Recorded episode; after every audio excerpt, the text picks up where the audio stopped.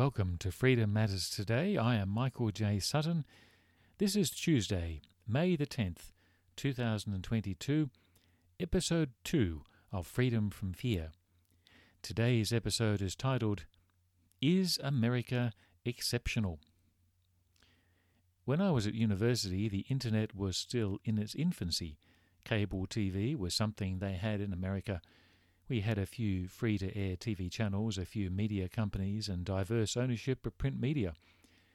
In those days, few people ever gave national politics much consideration except around election time or if you worked in vulnerable sectors such as the old fashioned manufacturing or agricultural industries.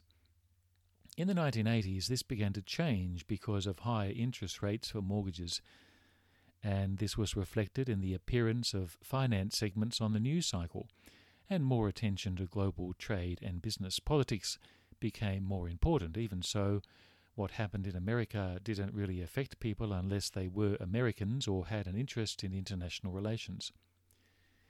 9 11 changed all of this. I was abroad at the time. I was living in the beautiful city of Sendai in northern Japan.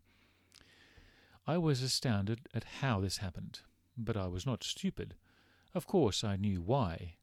It was clear that it was American foreign policies in the Middle East, in particular Saudi Arabia, that was partly to blame. If you spend your life stoking fire, then sooner or later a spark will burn you. America spent most of the post war era interfering or seeking to control the Middle East for access to oil and other resources, as well as for strategic reasons. A lot of it has to do with the state of Israel and America's support of Israel as well as other things. Many people love America, but many also hate America. I was surprised that a terrorist attack had not happened in America sooner. I guess they were stopped. A good American friend at the time asked me why it happened, and I could not give him an answer. As a Christian, I do not know the mind of God. I cannot possibly know why these things happen, but I gave him a book on American foreign policy in the Middle East. I can't remember which one it was. He read it. He told me a few weeks later that he could understand how his country interfered in the lives of other nations and he could see the economic and strategic roots behind this act of terrorism. He went on to work for the American government. God bless him wherever he is, I don't know. The principle I was talking about is simple it's cause and effect. It's a basic principle of international relations and history. The actions of nations usually have reasons behind them. These reasons are clear and strategic. All nations behave in the same way. When you go to university, you might study nations and you come across several points of view. The first is liberalism. It places its emphasis on cooperation between nations and the role and influence of individuals. The second is a school of thought called realism, which is one that places its emphasis on the nation state and has the view that nations compete against each other in a world of anarchy. The third view is that of Marxism, which places an emphasis on the idea of class and the idea of class struggle between the worker and the capitalist. These three views are the main schools of thought in the Academy. International relations was profoundly shaped by realism during the Cold War, but in recent years liberalism is more significant, and Marxism, of course, uh, is popular in many disciplines. All three views are the mechanical way to understand how nations work. They're all basically the same, and they are all academically respectable. After 9 11, I became aware of another view, one coming from America. It's an idea. The ancients had a name for it as well. It's called idolatry. Most nations in the past understood idol worship. They had many idols. Greece had them, Rome had them, many ancient nations had them. These idols were images of gods, demons, monsters, and other beings, supernatural or otherworldly, to whom people could present their requests and prayers. Cities often had gods protecting them or idols crafted to sit in homes or places of worship. Idols were common across the ancient world. The idea I saw coming out of America was that of exceptionalism. The belief that America is special. that it is blessed by God, that it is a light on the hill for all nations, that God has touched it, that it is exceptional and beyond the rules of other nations, beyond the ancient rules of life, and beyond the judgment of God and justice. Sadly, many American Christians are Christian fascists of one stripe or another, and if you push them to it, they will all subscribe to this idea that America is God's nation. America, they say, has a purpose in God's plan for the world, that America is the great experiment for freedom and democracy, that America is the home for all that is good, virtuous, and true. We see this expressed in their culture wars at the moment. Now, from the outset, there's nothing wrong with patriotism and loving your nation. All people come from a nation of some description, including um, the millions of stateless people who have no home. We all have an identity. We all have a home somewhere. Exceptionalism is different because it preaches the idea that the nation or a nation has a special destiny that gives it the right to rise above others. The problem with exceptionalism is simple. It's not true.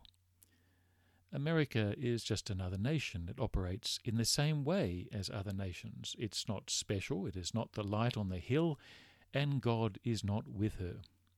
The problem is not America, of, tr- of course. The problem is not Americans. The problem, of course, is the American church. And the Christian fascists who have been peddling this nonsense for generations. They mix religion and faith to such a degree that where one ends and the other begins is impossible to discern. This is American Christian fascism. It is the dominant thread of American Christianity. It's the reason why most non Christian Americans cannot stand the church and will never go. It's the reason for most of America's social problems, and it's the reason why America continues to go to war abroad. It's driven by the religious fanaticism of millions of people who have never opened their Bible and yet believe that the God of the Bible supports their nation in every single action simply because they're Americans. They cannot tell the difference between God and America, between Jesus and the USA, between the Bible and the US Constitution. At this point, you might say, well, who cares? That's America.